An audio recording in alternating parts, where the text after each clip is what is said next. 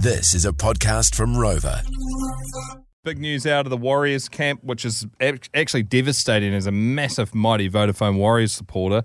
Uh, Warriors playmaker Chanel Harris Tavita has decided to end his NRL career at the age of 23, probably the most promising uh, NRL player to come out of that club since Shaun Johnson.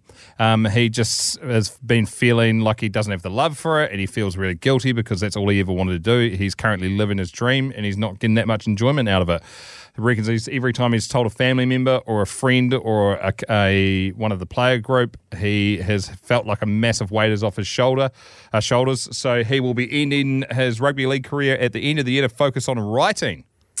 He's a clever guy. He's a very clever guy. I wonder if it was the uh, the pasted pasted testy that uh, probably was the, the straw that broke the camel's back. I mean, it's not helping, is it? That's when you kicked in the. So yeah, playing league is a massive ball ache at that stage. Yeah, uh, it was already a ball ache for him, and now he's got an aching ball. That's really put him off. Uh, speaking of being put off, and I won't be, but it's just the, they're the most difficult team on the planet to support.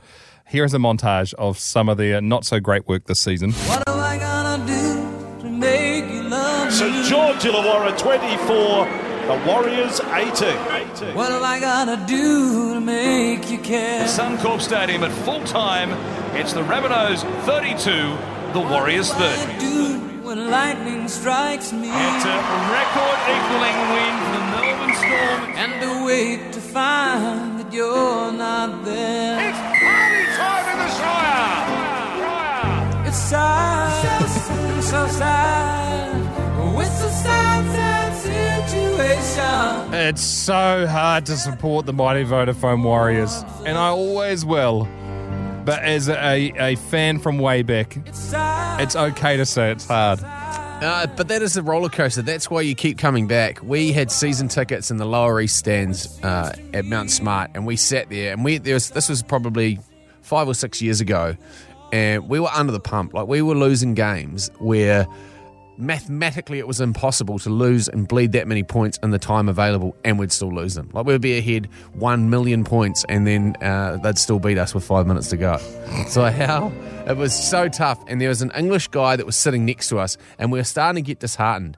Um, and he said to us, uh, this is your team, boys. Like, win or lose, this is your team. And gave us the example. See, he's a third generation uh, English bloke who's part of some part of uh, the UK that I wouldn't remember or care to remember.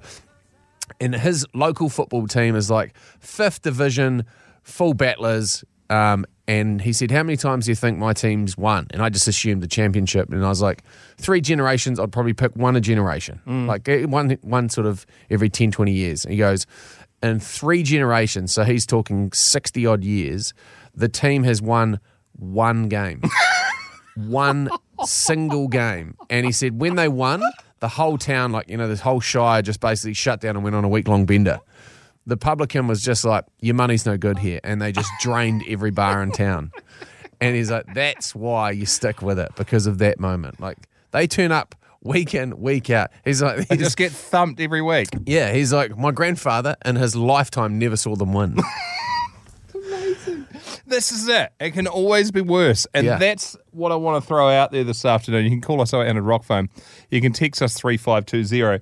Uh, is there a harder New Zealand sports team to support? There probably is. They're probably out there. Let's give them some love. not not that they'd be tough to support, but East Coast. Uh, I, um, tech producer Caleb being a being a footy ref and being from that way. What was the stat on them? Oh, it, oh, I can't remember the number off the top of my head. It was definitely, I think, over 50 games. It was from 2017 to 2021.